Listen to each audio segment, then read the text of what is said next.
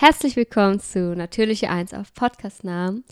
Ähm, ja, hier ist Juliette und Justin ist auch da. Hallo. und wir wollen heute über verschiedene Rollenspiele, ähm, also was für Systeme gibt es, wo kann man das spielen, welche Optionen haben wir so. Also eine gute Einführung in ja, das genau. Gebiet geben. Wie, wie, wie startet man mit diesem Hobby. Aber zuallererst habe ich ein, ein Thema, was vielleicht ein bisschen außerhalb äh, des äh, eigentlichen Themas für heute ist, habe ich für dich diesmal duett. Hör uns an. Wir hören uns besser an. Oh mein Gott. Ja, du bist nicht mehr so weit weg vom Mikro. ja, äh, wir, haben, wir haben neue Technik. Direkt nach der ersten Folge ist, ist neue Technik da. Es könnte sein, dass man vielleicht ein bisschen krasser mein S versteht und man denkt, ich lispel. Ich lispel nicht, es könnte dann das Mikrofon sein. Wir haben leider noch keinen Popschutz, aber ja. äh, die Technik wird langsam sicher aufgerüstet. Genau. Ja, ja das wollte ich einfach nochmal erwähnen. So, ein schöner Einstieg, um es entspannt reinzukriegen. Ja, das klingt gut.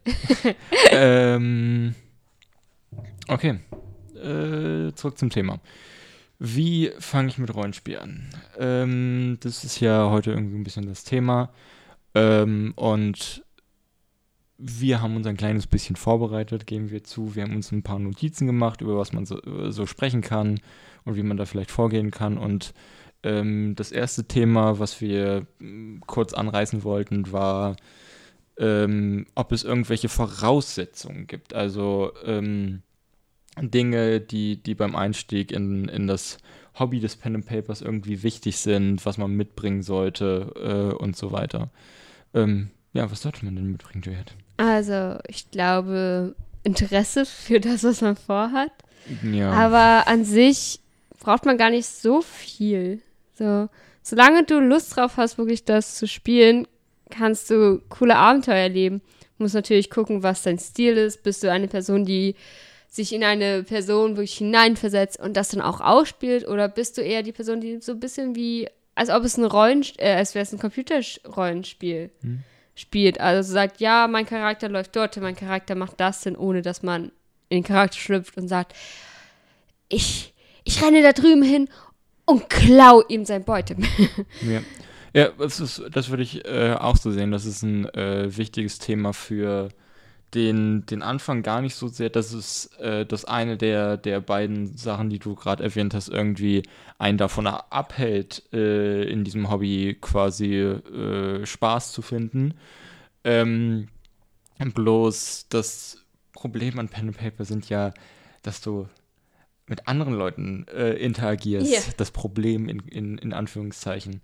Äh, und ich glaube, dass ähm, Thema, weswegen äh, das wichtig ist, was du gerade angesprochen hast, ist, äh, dass alle irgendwie auf der, auf der, äh, auf dem gleichen Boot sind. Also ähm, wenn, wenn alle äh, am Tisch äh, da sitzen und sagen, hey, wir haben gar nicht so sehr Bock auf Rollenspiel, wir wollen eigentlich nur epische Monster besiegen und ähm, draufhauen. draufhauen und äh, quasi einfach nur ein heroisches Abenteuer mit irgendwie witzigen Sprüchen oder so erleben, äh, dann ist das vollkommen fein. Dann kann jeder an diesem Spieltisch den, den Spaß seines Lebens haben.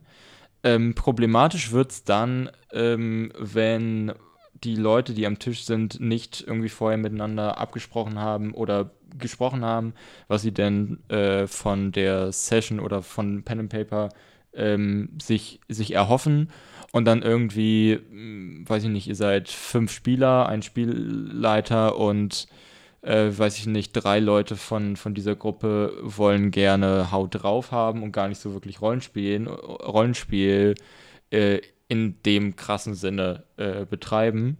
Äh, und die anderen sitzen so da und äh, sind so, boah, nee, eigentlich habe ich gar keinen Bock auf Kämpfe. Ich möchte ich möcht meinen Charakter theatermäßig vorstellen.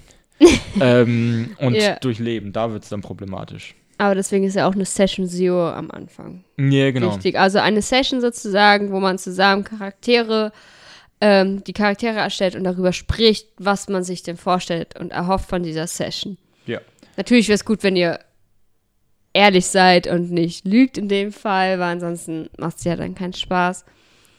Ähm, genau, meistens ist ja so, wenn man so Horror-Stories von D&D gehört, dass es meistens daran lag, dass keine gute Session Zero zum Teil stattgefunden hat. Mm, Ja, genau. Ähm, und da, in, in dem Punkt, den haben wir eigentlich schon, schon die, die ganze Zeit an, angesprochen. Eine, eine weitere Voraussetzung, die vielleicht ziemlich offensichtlich ist für das Pen-and-Paper-Hobby, ist äh, neben einer, einer Reflexion, was möchte ich selbst äh, von, von dem Hobby, Leute zu finden, die auch Bock auf dieses Hobby haben.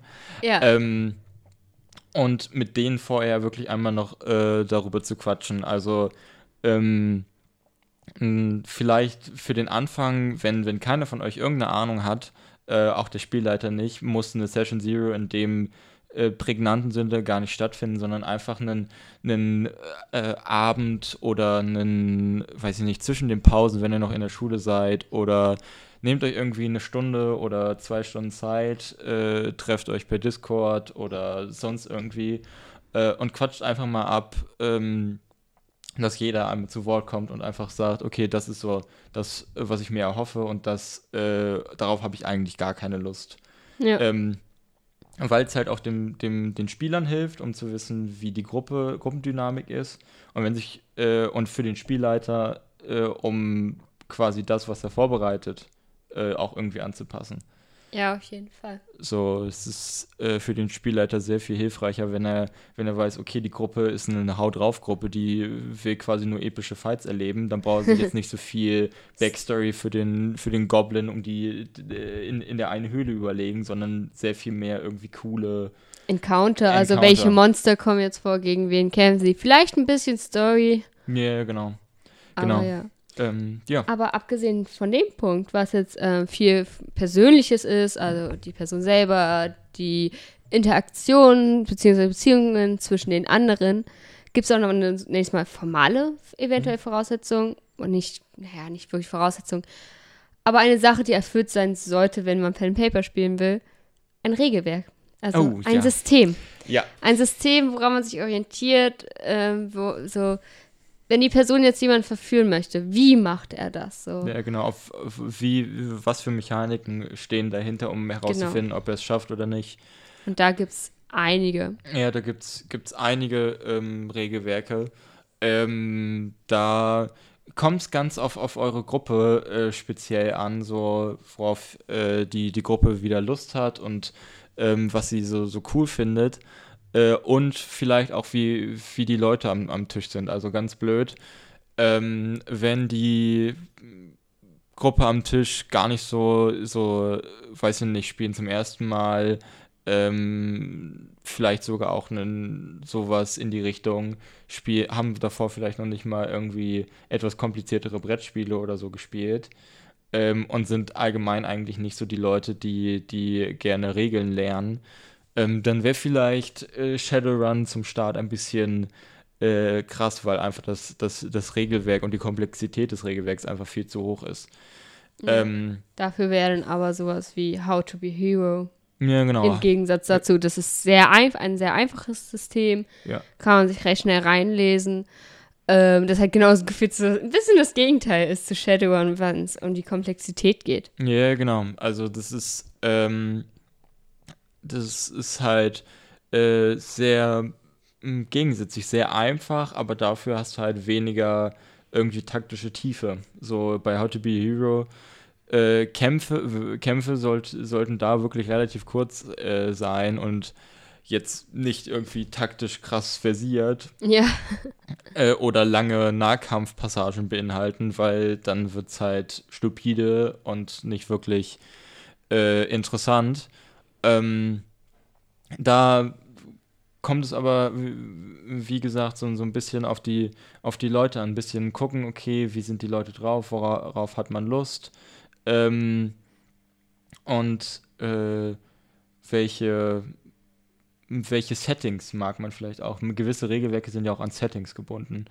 Ähm, wollen wir einfach mal so ein bisschen ähm, Beispiele durchgehen und, und die so ungefähr vorstellen und dann, ähm, damit die Zuhörer einen kleinen Überblick haben und vielleicht ein paar Ansätze, die sie verfolgen können. Wir haben ja jetzt Ja. schon Shadowrun und äh, How to Be a Hero angesprochen.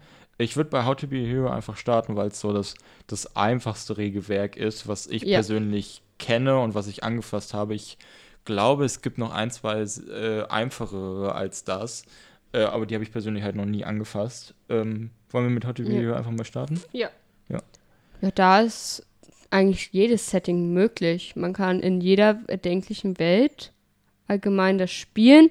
Man kann halt einfach sagen, okay, ähm, ich hätte jetzt Lust auf Horror und dann machen wir halt Horror und passen so ein bisschen die Werte halt an, dass du halt irgendwas auf, auf Okkultes hast, das du wahrnehmen kannst Mhm. oder Mystisches oder so. Ja. Ähm, für, für die Zuhörer kurz als Erklärung: How to Be a Hero ist ein Regelwerk, das ähm, öffentlich zugänglich ist, komplett äh, kostenlos im Internet zu finden. Äh, den Link würde ich dann einfach in die Beschreibung packen. Ähm, ähm, da könnt ihr euch ähm, komplett äh, schlau lesen. Die Leute, die das betreiben, sind äh, super coole Leute, das ist, sind sehr engagiert. Ähm, haben, glaube ich, auch gerade einen Spendenaufruf offen, weil Corona sie ziemlich hart getroffen hat, habe ich gesehen. Aber äh, dieses Regelwerk äh, ist einfacher geht's quasi kaum. Du äh, baust dir einen Charakter, äh, die Charaktererstellung dauert höchstens 10 Minuten äh, oder die Erklärung dauert höchstens 10 Minuten. Äh, ist super schnell gemacht und du würfelst quasi mit einem, einem W100. Also du würfelst ein ähm, zwei Würfel, die dir einen Wert zwischen äh, 0 und 100, äh, wenn ich es richtig im Kopf habe, anzeigen. Ähm, und du hast dazu passend bei deinem Charakter einen äh, Wert und den musst du quasi unterbieten mit dem Wurf. Das heißt, je höher dein Wert ist, desto wahrscheinlicher ist es, dass du das schaffst. Es gibt natürlich ähm, gewisse Regeln, die halt dafür sorgen, dass du nicht überall die 100 jetzt geben kannst. Ja, genau. Da, da, da sind halt Balancing-technisch bei der Charaktererstellung gewisse äh, Dinge eingebaut, aber um, um nicht, nicht mehr darauf einzugehen. Ähm, das ist quasi das ganze Prinzip von How to Be a Hero. Ist super einfach, super schnell, äh, eignet sich für One-Shots super, super gut. Ja, Äh, und durch äh, ihre einfache Form kannst du, wie du schon gesagt hast, super, super entspannt einfach Bausteine anbauen. Es gibt äh, auf deren Internetseite Module, Regelmodule, die du einfach dir durchlesen kannst und übernehmen kannst für, für gewisse Settings oder gewisse Themen, die du dir überlegt hast, auf die du Lust hast. Sowas Ja. wie zum Beispiel, wenn du Bock auf Horror hast, gibt es dann ein Modul, äh, wenn ich es richtig im Kopf habe, geistige Gesundheit. Dann hast du einfach noch einen Wert, der quasi deine, dein anzeigt, wie nah du dem Wahnsinn bist. Ähm, oder es gibt ein Module für, für Magie und das ist halt alles Community ähm, based. Also die Community arbeitet da ähm, relativ autark. Es ist äh, kein Verlag irgendwie dahinter. Ähm, ist super cool, super entspannt. Die Probleme äh, haben wir ja schon ein bisschen aufgezeigt. Die entstehen dann halt, wenn du wenig, wenn du eine Gruppe hast, die weniger Lust hat auf Rollenspiel, sondern mehr taktische, äh, tiefe, komplizierte Encounter oder äh, so haben will. Ähm, Ja. Weil äh, Min-Maxen, wie es äh, in der Community heißt, also irgendwie den krassesten Charakter zu bauen, äh, der so auf der Welt existiert, kannst du in How to Be Hero relativ schnell, aber es bringt dir halt nicht so wirklich was. Also es bringt dir nicht wirklich Spaß. ja, das stimmt. Ähm, ja, von den Settings her sehr, sehr flexibel. Ähm, ich würde einfach mal ähm, von denen, ja, damit ihr Zuhörer wisst, wir haben uns ein zwei, ein, zwei Regelwerke, die uns eingefallen sind, schon dafür aufgeschrieben. Ich würde einfach mal zu der, äh, zum anderen Ende der Skala quasi gehen. Ähm, zu dem kompliziertesten, was wir jetzt genannt haben, äh, was wir uns aufgeschrieben haben für Einsteiger-Regelwerke. Ja. Ähm, und es ist Dungeons and Dragons 5. Edition. Das ist, ähm, also hauptsächlich, ja, das ist ein Fantasy-Setting, ähm, ganz klar. Vielleicht kann man ein bisschen Cyberpunk reinbringen, aber eigentlich ist es Fantasy. Ähm, es ist zwar komplex, aber man kann sehr, sehr coole Encounter haben, ähm, sehr taktisch vorgehen. Ähm, Magie ist schon natürlich mit drin eingebunden. Und auch wenn es von dem, die wir jetzt noch nennen, eines der komplexesten ist, ist es doch, wenn man sich reinliest, gut zu verstehen. Ja, also ja, würde ich auch so sehen.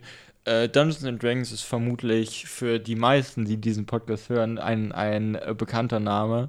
Ähm, wird äh, bei den meisten wird was klingeln, wenn nicht sogar einige von euch äh, dieses äh, System sogar schon einmal oder vielleicht schon mehrmals gespielt haben.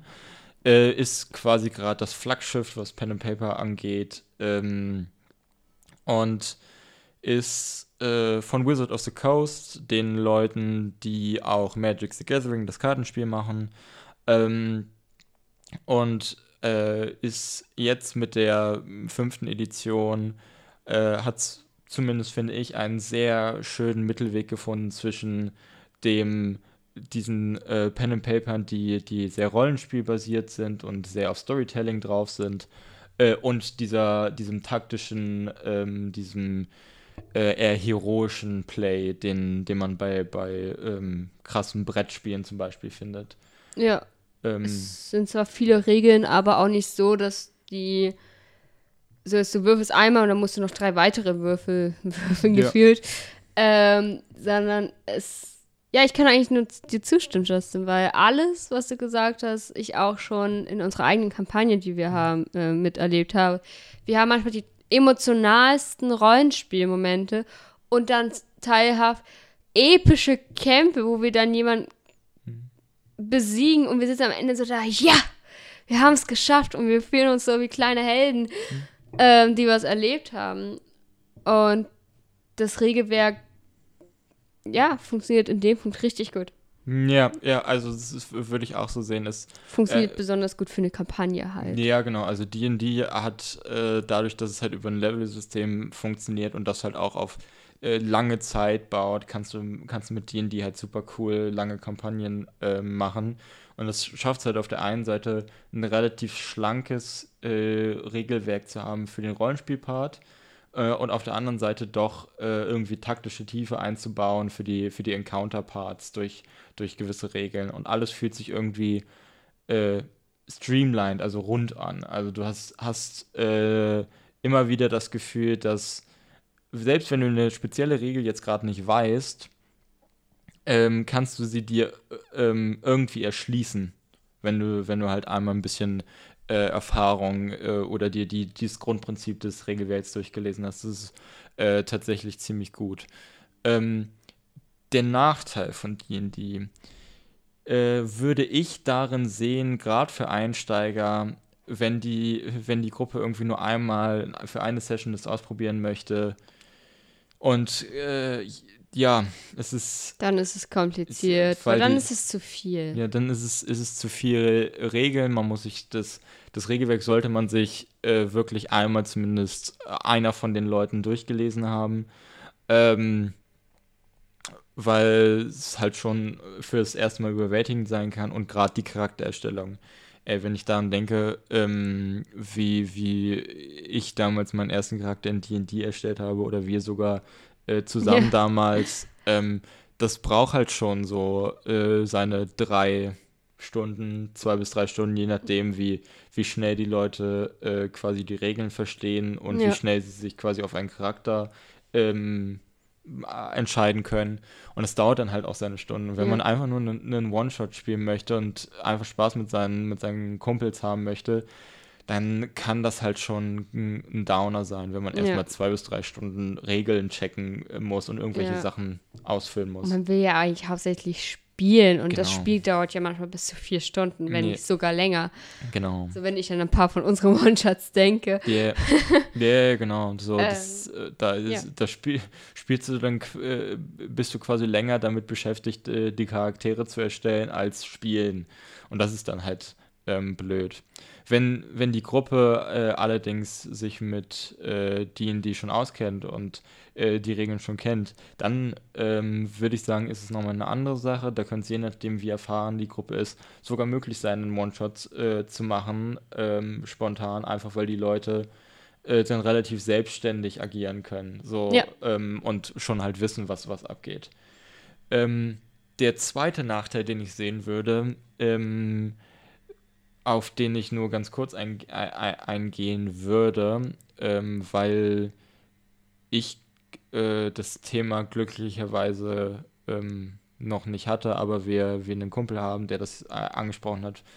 Ähm, und das ist der Preis. Ja. D&D ist im Vergleich zu anderen Rollenspielen ziemlich teuer. Ja. Weil ähm, du hast einmal das Players Handbook, was auf jeden Fall, ja, das, das solltest du dann haben, wenn du das halt wirklich länger auch spielen willst, weil du öfters mal was nachzuschlagen hast. Und das Monster-Menü, wo du unterschiedlichste äh, Kreaturen hast, die als Encounter fungieren können, aber halt auch einfach als NPCs, die potenziell halt mit auf der Sa mit, der mit euren Kämpfen mhm. oder gegen ein. Und da ist man schon bei 100, 100 Euro. Ja, also. Und deswegen so, es gibt zwar online irgendwie Möglichkeiten, aber naja, die sollen jetzt nicht ganz legal sein. Ach so, ja. Ja, man könnte, man könnte sich äh, in den Untiefen, den illegalen Untiefen bestimmt, gibt es da irgendwo eine äh, ne, ne Raubkopie von diesen äh, Regelwerken. Aber man möchte auch irgendwie die Leute unterstützen, die das, die das machen, auch ja. wenn, wenn die das Flaggschiff ist. Und ich mal behaupten würde, gerade in der letzten Zeit, dass Wizard of the Coast vermutlich gerade keine Proble Geldprobleme hat. Ähm, wenn man ja eigentlich trotzdem die, die Leute dann unterstützen. Ähm, das Thema bei D&D bei ist halt, wie du schon sagst, das Players Handbook. Das äh, braucht man mindestens einmal pro Gruppe, wenn nicht sogar äh, zweimal, vielleicht sogar dreimal. Damit halt alle, also damit der Spielleiter reingucken kann und die Spieler. Ja, genau. Dort sind äh, das Players Handbook, dort findet, findet ihr halt alle Grundregeln. Also theoret rein theoretisch bräuchtest du nur das Players Handbook, aber das kostet halt ja. schon 50 Euro.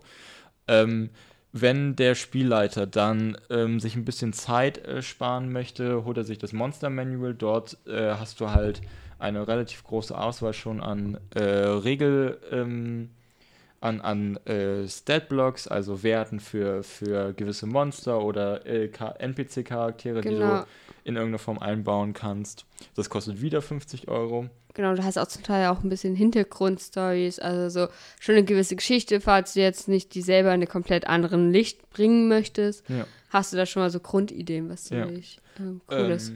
Und dann hast, hast du als drittes äh, der, der drei Hauptregelwerke, würde ich sie mal nennen, oder Hauptwerke, hast halt noch den Dungeon Masters Guide. Das ist dann wirklich so, so die, die, äh, die, die Kirsche auf der Sahne, würde ich es mhm. mal nennen.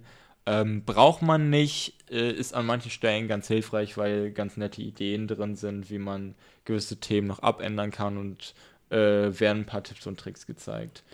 Ähm, ja, aber ich glaube, das wäre jetzt, geht es halt immer mehr in Richtung so, wenn du weißt, das ist was, ich habe eine Gruppe, mit der ich eine ja. Kampagne spielen will, dann würde ich sagen, kommt das ja. alles genauer in genau. Betrachtung. Genau. Also als wir angefangen haben mit der Kampagne, ähm, hast du dir ja auch erst nach einer Weile dann den Dungeons Master Guide genau. geholt, einfach weil da halt Ideen stehen, wie man eine Welt gut erschaffen kann. Ja, genau. und man, viele weitere Tipps halt. Ja, genau, wie man irgendwelche Werte anpassen kann, wie man vielleicht eigene Monster erschaffen kann und die irgendwie balancing-technisch äh, gut hinkriegt. Genau. Ähm, ja, ich, ich, ich würde mal sagen, es ist äh, halt, die Einstiegshürde schreckt einen doch schon erstmal ab äh, bei D&D.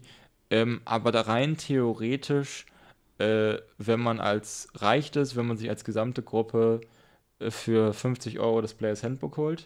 Ja. Ähm, dann vielleicht einen Spielleiterschirm für, für 20 Euro, damit der Spielleiter seinen, seinen kleinen Bereich hat.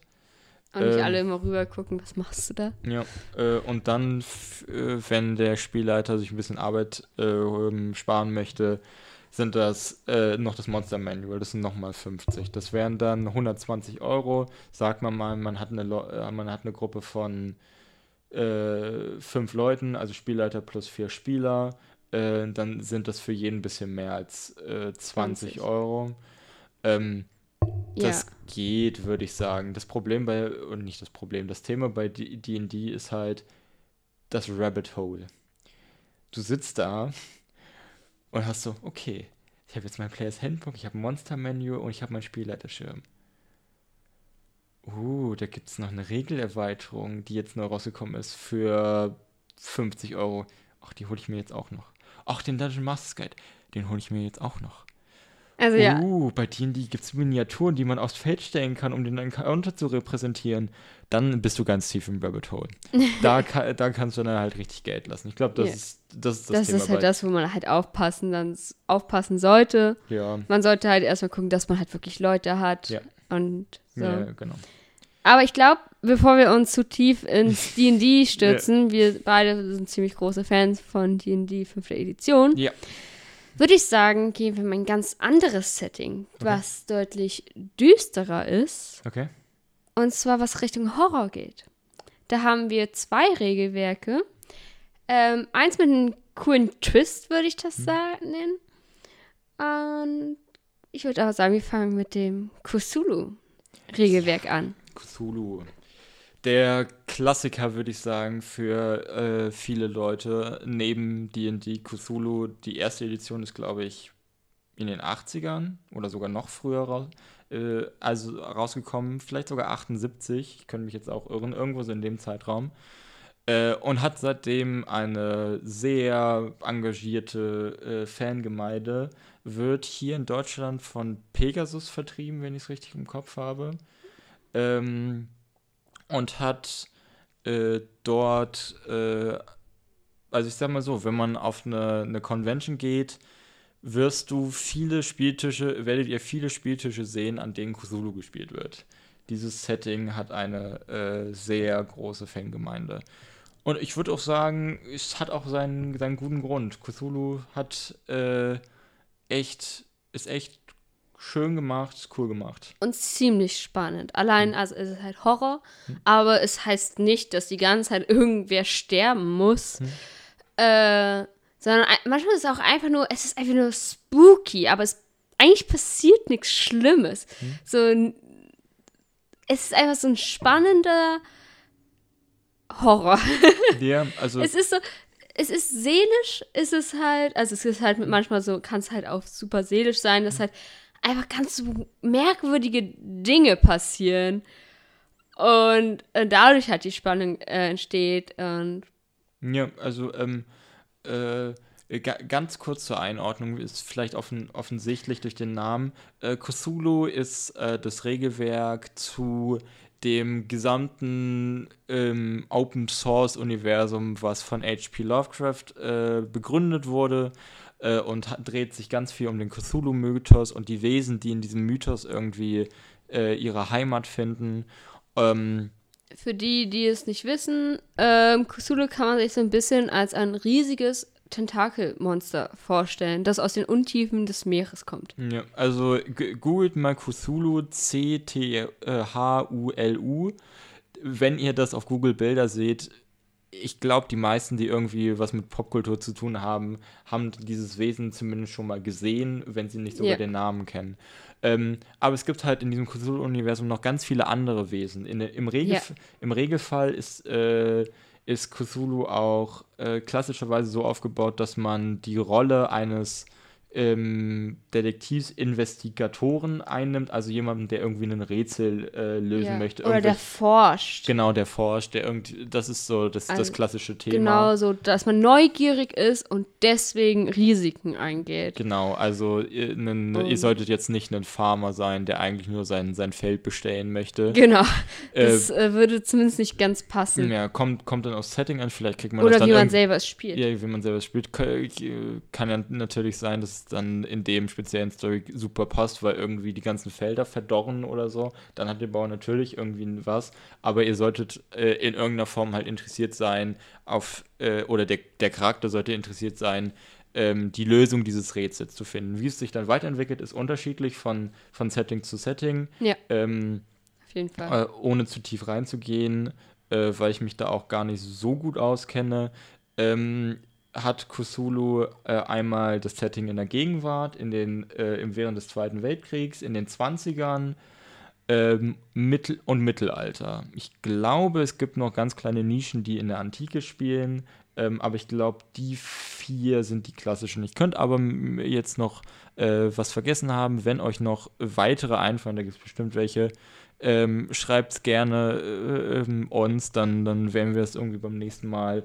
oder äh, wenn wir uns dann mal tiefer mit der Materie auseinandersetzen, äh, dann erwähnen. Genau. Aber ja, das ist so das Grundsätzliche. Vom Regelsystem her ist Cthulhu ja sehr ähnlich zu How to Be a Hero. ja, das stimmt. Also, Ähm, wir hatten es ja vor kurzem ausprobi Ja. äh, ausprobiert und habe ich relativ schnell verstanden.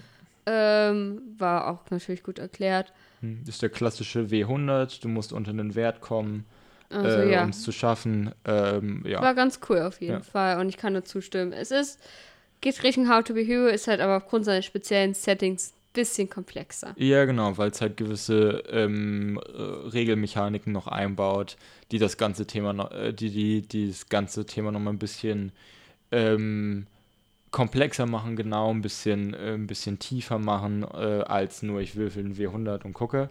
Ja, Ähm, und ansonsten äh, ist ähm, Cthulhu, wie du schon sagst, es ist nicht, es ist kein, in dem klassischen Fall ist es kein Splatter-Horror in dem Sinne, dass Leute die ganze Zeit äh, sterben, sondern sehr viel funktioniert ja darüber, über irgendwas Mysteriöses und dass dein Charakter langsam aber sicher wahnsinnig wird. Es gibt Ja. halt diesen Wert Stabilität äh, oder geistige Gesundheit, wie man ihn nennen möchte.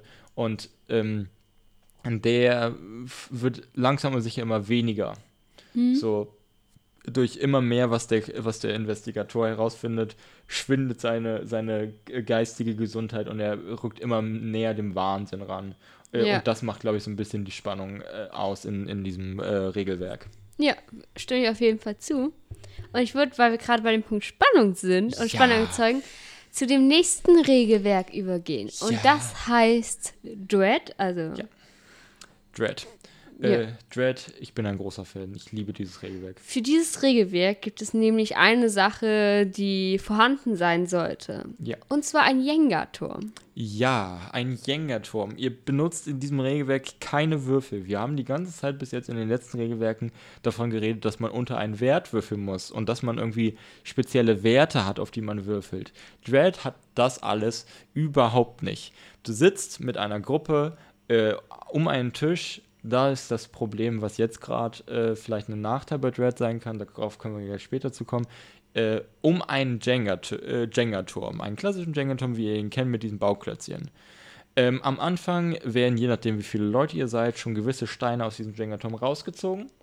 Und dann beginnt das Abenteuer und statt, äh, äh, statt dass ihr irgendwie Würfel bei euch habt und der Spielleiter im, super oft fragt, okay, würfel mal auf diesen und diesen Wert, ähm, ist es so, dass ähm, ihr eine Rolle spielt, ihr habt im Vorhinein Fragen beantwortet, äh, die der Spielleiter für euch individuell quasi angestaltet hat. Ihr füllt eine gewisse Rolle aus oder einen gewissen Beruf. Ähm, und der Spielleiter wird euch irgendwann in so, so spannenden Momenten, wo halt Dinge auch schief gehen können, ähm, wird er euch dann fragen, ja, mach mal eine Probe. Und diese Probe besteht nicht daraus zu würfeln, sondern einen Stein aus dem Jenga-Turm zu ziehen. Somit heißt es für euch, je länger das Spiel geht, umso wahrscheinlicher wird es, dass ihr die Proben nicht schafft. Ja, weil wenn der, wenn der Jenga-Turm umfällt, schafft ihr die Probe nicht. Und- Und dadurch ist eine natürliche Spannung für die Situation Ja. einfach vorhanden. So, ich weiß noch, du hast das mit einer Gruppe mal zu Halloween gespielt. Mhm. Und das soll Ja. sehr, sehr spannend gewesen sein und perfekt zu Halloween gepasst haben. ja das, das Thema ist nämlich auch, ihr, ihr würdet jetzt sagen, ja, der Jenga-Turm fällt um, ich schaffe die Probe nicht, ja, so be it. Ähm, Bauen wir dann- neu auf. Äh, bauen, bauen wir neu auf.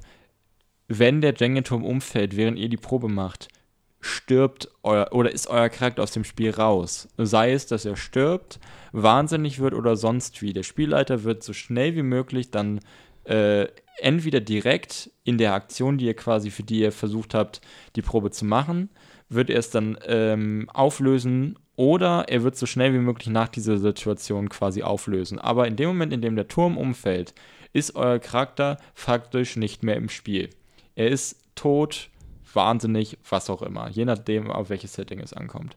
Das heißt, es ist super spannend, mit jedem Stein, der rausgezogen wird, ist, sitzt die Gruppe immer mehr da und ist so, verdammt, lang, lang, bei, ich, ich möchte nicht dran sein. Das heißt, die Gruppe fängt irgendwann an, ähm, vor Situationen zu stehen, scheiße, versuche ich jetzt diese Aktion mit der Wahrscheinlichkeit, dass ich eine Probe machen muss und der Turm umfällt und ich sterbe, oder versuche ich die Situation, äh, die Situation aus dem Weg zu gehen, um äh, nicht zu sterben, aber dafür an mein Ziel komme ich dann vielleicht nicht ran.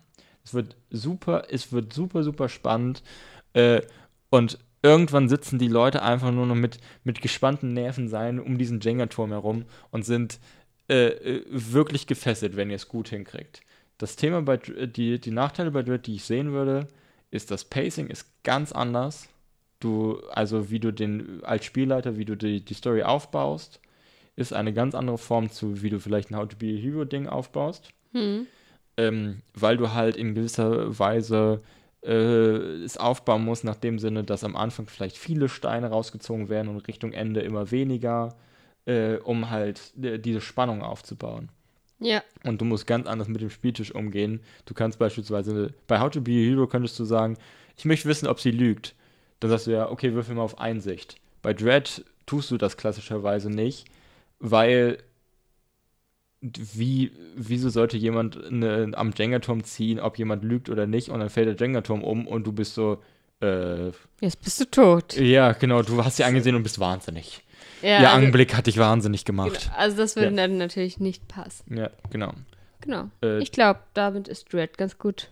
Äh, ja, ich würde noch, ich, ich würd noch ein, ein Thema ah, kurz, okay. äh, einen, einen Nachteil, den ich äh, bei Dread sehe, nochmal reinbauen, der gerade jetzt halt das Thema ist. Sehr offensichtlich auch sehr ist. Sehr offensichtlich ist. Ich liebe dieses Regelwerk. Ich habe es leider in letzter Zeit nicht mehr so oft spielen können, wie ich es gerne wollte. Und das liegt gerade an der Situation, ähm, in der sich die Welt befindet. Es geht ja in Deutschland langsam ähm, wieder bergauf. Ähm, in diese Diskussion möchte ich mich gar nicht reinbewegen. Aber gerade ist es einfach so, dass man äh, sich vielleicht nicht so gut mit mehreren Freunden treffen kann ähm, und äh, sich nicht so gut am, äh, am Tisch versammeln kann. Und dann ist, äh, verliert Dread natürlich so ein bisschen seinen Reiz. Ähm, so, du kannst es natürlich versuchen per Discord, aber dann äh, zieht nur einer an diesem Jenga-Turm ähm, und die anderen sitzen per Kamera da. Das ist halt nicht so cool, wie wenn man an einem Tisch gemeinsam steht. Ja, also das würde ich jetzt auch mal so ja. unterschreiben. So. Ja. Sehe ich genauso. Jetzt können wir natürlich noch weiter auf weitere Systeme eingehen oder mhm. wir gehen kurz darauf ein, wie kann man überhaupt D&D äh, oder sonstige Regelwerke, beziehungsweise Pen Paper allgemein, in dieser Situation denn spielen, wenn man ja nicht so viele Leute treffen kann. Ich würde da eher, eher rübergehen. Ich glaube, wir haben, wir haben jetzt einige ähm, ganz nette Regelwerke schon vorgestellt. Wenn ihr da irgendwie ähm, mehr zuhören wollt, also mehr verschiedene äh, Systeme, dass wir mehr, mehr Systeme vorstellen, dass wir vielleicht auch auf einzelne Systeme tiefer eingehen. Das waren jetzt sehr, sehr oberflächliche ähm, Beschreibungen und so. Äh, dann schreibt uns das gerne. Wir, wir sind äh, gerne bereit, da zu äh, anderen Systemen oder mehr noch zuzumachen. Ja. Ähm, ich hätte da auf jeden Fall Bock drauf, noch mehr tiefer über Cthulhu, DD oder ganz andere Regelwerke, die wir vielleicht jetzt noch nicht erwähnt haben, zu sprechen. Ja. Äh, aber ja, gehen wir, gehen wir mal zum nächsten über. Ja, also eine Option hast du ja schon genannt. Und zwar einfach per Discord-Call sich sozusagen treffen. Das machen wir zum Beispiel für unsere Kampagne. Wir haben einen Würfelbot. Ja, genau. Wir haben einen, einen Würfelbot in uns, auf und unserem Server. Ja, aufgrund von D&D gehen wir dann halt einfach ein, so ähm, wie viele Würfel und welche Art von Würfel. Also wenn du, bei D&D ist ja ein W20. Äh, da gehen wir halt am meisten ein, ein W20 plus irgendwelche Modifikatoren und dann entern wir das und dann würfelt der Bot für uns das genau. und gibt uns das Ergebnis. Genau, so sehen wir halt, äh, sieht jeder das, äh, den Wert, den derjenige gewürfelt hat. Ähm, und äh, jeder kann es quasi nachvollziehen, was für ein Wert ja. gewürfelt wurde. Niemand kann, ähm, auch wenn wir das niemandem unterstellen würden, aber niemand kann irgendwie aus, aus Panik dann sozusagen äh, einen höheren Wert sagen, den er gewürfelt hat, als er eigentlich gewürfelt hat. Genau. Äh, und bei Discord ist halt super entspannt. Man trifft sich auf einem der Sprachchats, macht die Kamera an ähm, und ja. äh, dann funktioniert das. Das, das, funktioniert bei uns auch richtig gut, muss ich sagen. Ja. Also die Verbindung, wir sitzen mit, ja, wir sind sieben Leute, mhm. sieben Leute ja. insgesamt und Ja. Davon haben fast alle immer die Kamera an, also je nachdem, welche Gruppe gerade spielt, weil mo- uns momentan unsere geteilt Hm. ist.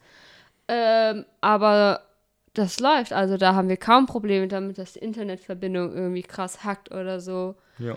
Und wenn, dann ganz selten. Ja. Ähm, aber das ist auch nicht die einzige Option, die Äh, es gibt, wenn ja. es darum geht, mit Freunden Pen and Paper zu spielen. Ja, äh, Discord äh, hat äh, ein, zwei Schwierigkeiten, nämlich würde ich, würde ich mal sagen, ähm, die sich ähm, speziell darauf fokussieren, wenn es irgendwie darum geht, ähm, einen Punkt bei Pen and Paper zu bedienen, äh, den nicht alle haben. Und das ist der Punkt Miniaturen und aus dem Theater of the Mind, wie es, gena es genannt wird, rauszugehen. Theater of the Mind, für, für alle, die's, die diesen Begriff nicht kennen, ähm, heißt quasi, dass während eines Kampfes äh, alles im Kopf stattfindet. Das heißt, äh, der Spielleiter sagt, ungefähr neun Meter von dir steht diese und diese Kreatur mit einem Breitschwert. Äh, schräg links von dir, in ungefähr sechs Metern, ist diese und diese Kreatur. Das heißt, es ist alles in diesem, äh, in, in dem, findet in den Köpfen der, der Spieler statt. Die Schwierigkeit bei Discord, äh, es gibt dann die Möglichkeit, daraus rauszugehen, gerade wenn sehr viele ähm, Personen an diesem Kampf teilnehmen oder sehr viele einzelne Bereiche, kann es halt auch se sehr schnell unübersichtlich werden, wenn man das Genau. im Kopf macht. Dann weiß man nicht mehr, wer wo steht, wer ist wie weit von wem entfernt und so. Genau, und dafür haben wir ja eine, eine, Haben eine, wir- ja. eine, haben wir eine Lösung, äh, da äh, wir relativ äh, Einiges an Miniaturen haben und und, Gelände. eine Kamera. äh, Äh, genau eine Kamera und Gelände. Genau, wir haben auch, also Justin und ich bauen gerne halt so Geländeteile. Genau, und Und dadurch können wir halt, dann wenn wir sind, okay, Kampf passiert, bauen wir halt das Kampfszenario auf, stellen die Figuren hin und zeigen mit der Kamera sozusagen drauf. ja, genau. Und es funktioniert für uns, aber nicht, Nicht je- jeder hat die Möglichkeit, weil Miniaturen kosten Geld. Gut, Geländebau ist jetzt, kostet nicht Geld, aber benötigt Zeit. Genau, Also da geht viel Zeit schon bei uns drauf. genau, und Und Platz. das, ja, Zeit, Platz, Ja, genau. stimmt. Äh, ja, und deswegen äh, gibt es da einige Online-Alternativen. Wie zum Beispiel Roll20. Ja, Roll20 äh, würde ich jeden, der ähm, sagt, okay, ich entweder ich habe gar nicht so, so Bock drauf äh, auf, auf diese großen Mengen an Miniaturen oder Gelände oder ich habe den Platz dafür nicht oder die Zeit nicht. Ähm, da kann ja alle möglichen Gründe sein. Ähm, die Leute, die aber dann trotzdem halt sagen, ey, ich möchte das trotzdem auch nicht alles im Theater of the Mind äh, drin haben. Roll20 ist ein ähm, eine äh, Internetseite, ich glaube, du musst ja nicht mehr eine App runterladen, sondern es geht einfach über den, den Webbrowser, Ja. ähm, äh, wo ihr zusammen mit eurem Spielleiter eine, eine Gruppe ähm, formen könnt und dort könnt ihr dann gemeinsam, habt ihr dann gemeinsam online ein Spielfeld für euch, würde ich es mal nennen. Und auf diesem Spielfeld kann der Spielleiter vorbereitend äh, quasi die, den, den Encounter äh, aufbauen, also das Szenario, was ihr so seht. Äh, Genau. Und dann können das alle zusammen sehen und ihr habt alle zusammen, ähm, könnt ihr über Tokens sagen, okay, ich gehe jetzt dahin, äh, der Gegner bewegt sich dahin. Ich glaube, wenn ich mich nicht irre, kann man sich da auch sozusagen sagen, hey, ich habe Bock auf das und das Szenario und dann kann man sich sozusagen in Gruppen neu zusammenfinden. Ja, genau. Also, Also, wenn ja. ihr so seid, ey, ich habe gerade keinen in meinem Umfeld, kann man sich da auch einfach dort anmelden und dann sozusagen sagen, ey, ich habe voll Bock auf Horror, Fantasy, Cyberpunk, was auch immer. Ähm, und dann kann, findet man im besten Fall recht schnell eine Gruppe, mit der Ja. man dann zusammenspielen kann. ja, also Und- da werden auch Gruppen angeboten. Das ist äh, halt eine äh, ne, ne super coole Seite, ähm, die, die einem da äh, nette Tools an die, an die Hand gibt, um, um sowas gemeinsam hinzukriegen.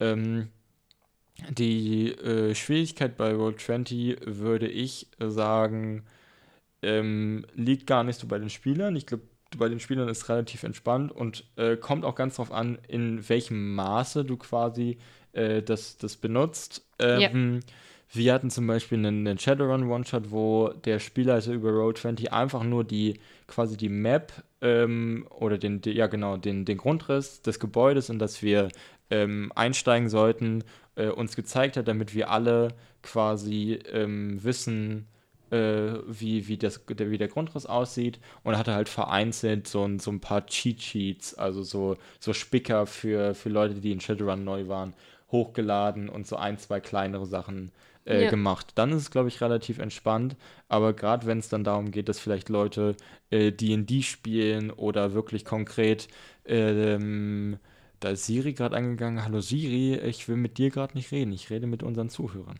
Ja. Danke sehr. ähm, gerade wenn es dann d- äh, darum geht, wirklich äh, über ein Grid-System, also ein Feldsystem, dann klar zu sagen, wie in so einem klassischen D&D-Encounter, okay, äh, ich bewege mich jetzt sechs Felder äh, da und da lang und äh, der, äh, die Skelett Nummer zwei flankt mich von der Seite und kann dann drei Felder gehen und so und dort ist eine Mauer und so weiter.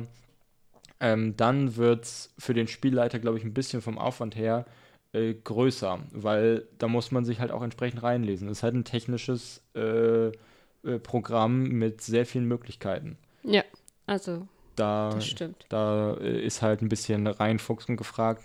Muss man dann halt für sich entscheiden, ob man äh, da Lust drauf hat und ob man, ob man das, ähm, ob man diese Zeit sich nimmt. Es Ja. würde sich dann lohnen. Ähm, eine Alternative dazu ist Fantasy Grounds. Mhm. Ähm, das ist quasi wie Roll20. Äh, ist, Okay. ein, ist ein ähnliches Prinzip. Ich habe es jetzt einfach nur ähm, einmal erwähnen wollen, ähm, damit es nicht so wirkt, als ob wir hier nur Roll20 erwähnen. Es gibt natürlich auch noch andere Anbieter. Genau. Ähm, Wir hatten uns jetzt zum Beispiel noch D&D Beyond die D&D aufgeschrieben. D&D da sind auch noch ein paar.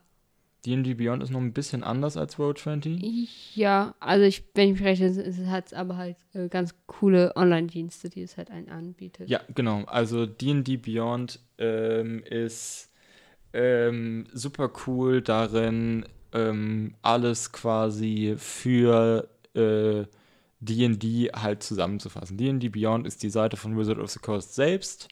Also die machen das selbst und haben dort äh, alle ihre Regelwerke ähm, sind dort online auch noch äh, erhältlich zum Kaufen. Ähm, es gibt im Hintergrund eine Community, die Homebrew-Dinge quasi ähm, erstellen, äh, erstellt hat, ähm, dass du halt auch auf die Zugriff hast. Und das äh, Coole bei D&D Beyond ist weniger, dass du dort eine Art Virtu äh, Virtual Reality hast, äh, wie bei Road20, dass du halt eine Map hast und so, das Ja. hast du halt da nicht. Aber du kannst theoretisch halt äh, als Spielleiter mit deiner Gruppe zusammen eine, eine äh, Gruppe formen und äh, du als Spielleiter kannst, hast dann Zugriff zu allen Character Sheets der Gruppe. Das heißt, die haben dann halt ähm, in D&D Beyond ihren Charakterbogen ausgefüllt und du als Spielleiter kannst halt sofort sehen, ah, da ist der und der Wert, da ist der und der Wert. Ähm, außerdem gibt es halt ähm, für den Spielleiter dann sowas wie Encounter-Bilder. Also, dass du, dass du äh, einfach ähm, unterschiedliche Gegner reinziehen kannst und dann sehen kannst, okay, äh, dass diese und dieser Encounter ist gebalanced für eine Gruppe von dem und dem Level. Ähm, da sind einige äh, Extensions dabei, die sich alle rund um D&D drehen, klar. Also jemand, der Cthulhu spielt, braucht D&D Beyond jetzt sich, sich nicht zu benutzen.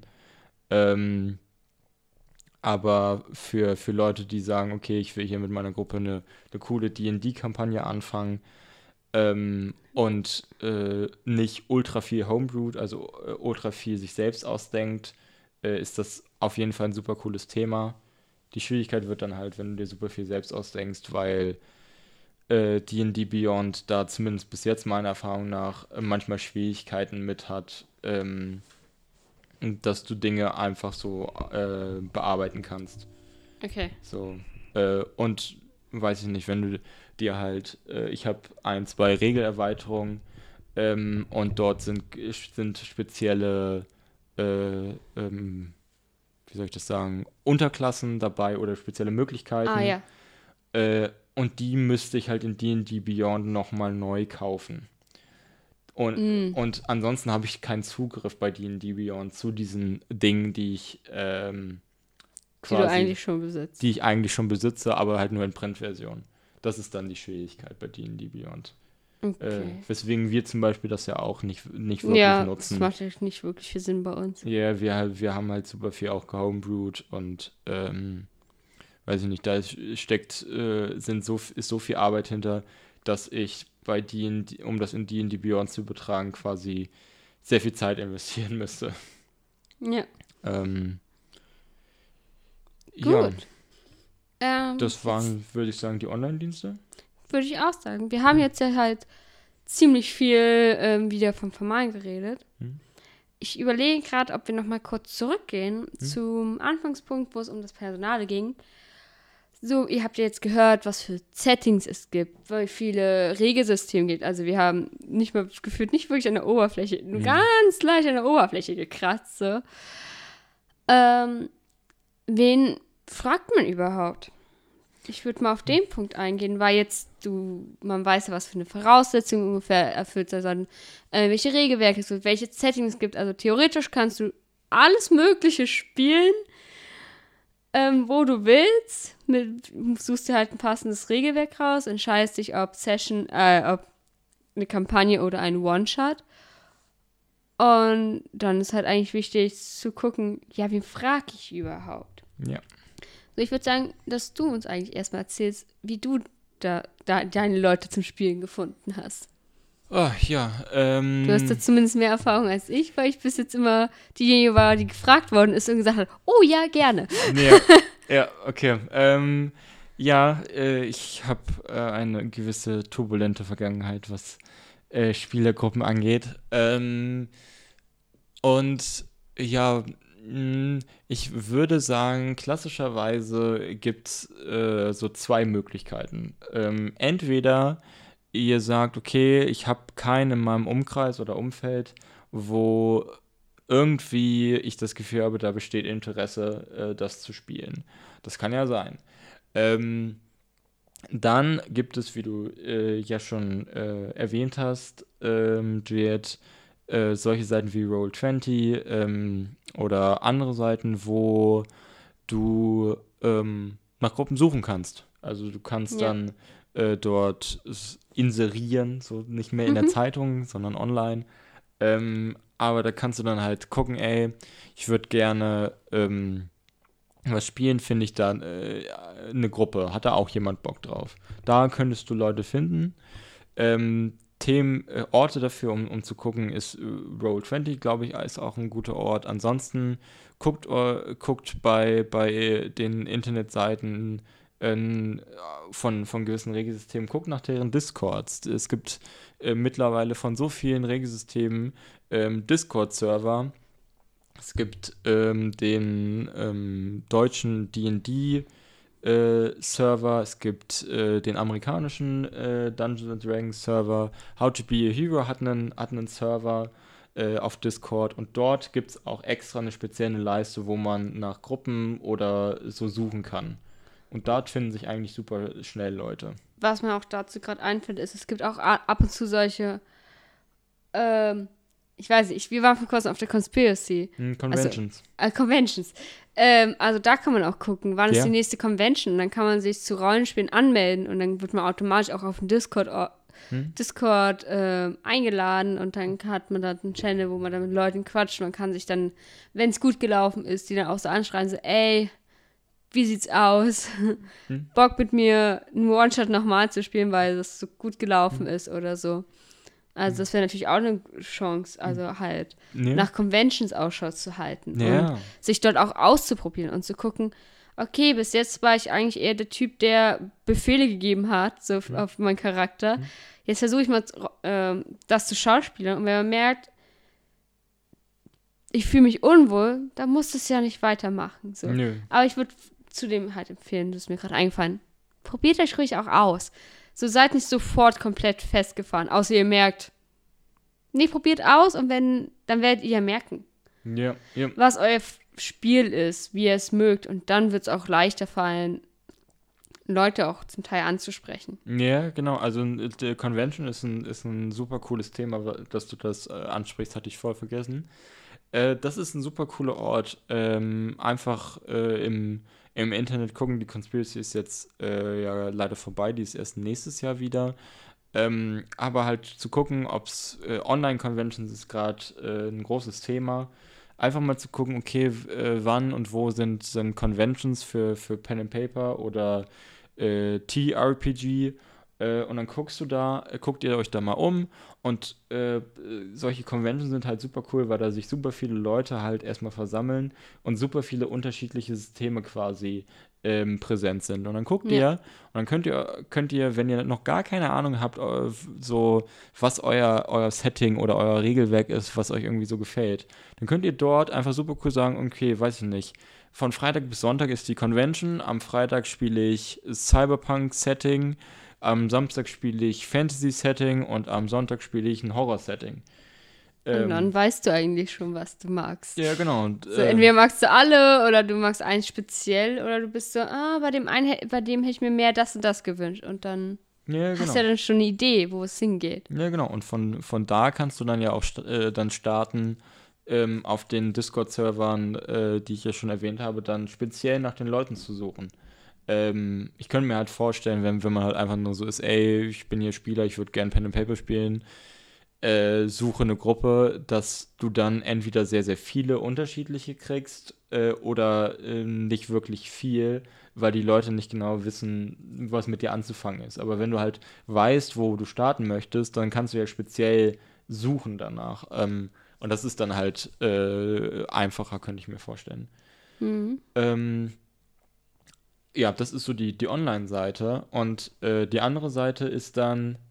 Deine Umgebung. Ja. Also dein Umfeld. Also du kannst halt einfach, du kannst auf deine Freunde zugehen.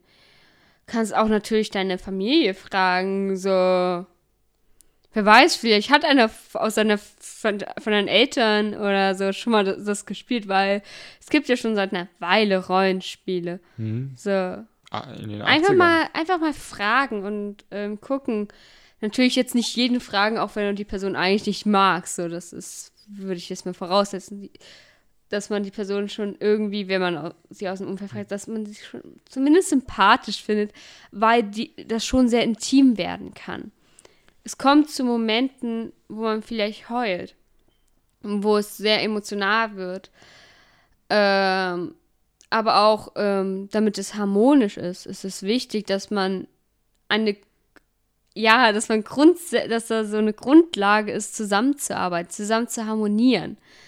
Also du kannst auch unbekannte Leute, die sich noch nicht kennen, in einen Topf werfen. Hat Justin bei uns auch gemacht. Justin ist rumgegangen und hat gesagt, so dich finde ich cool, dich finde ich cool, hast du Bock, hast du Bock, hast du Bock. Und am Ende saßen da unterschiedliche Leute, die ich noch nie gesehen haben, zum größten Teil und so waren, ja, ich kenne Justin.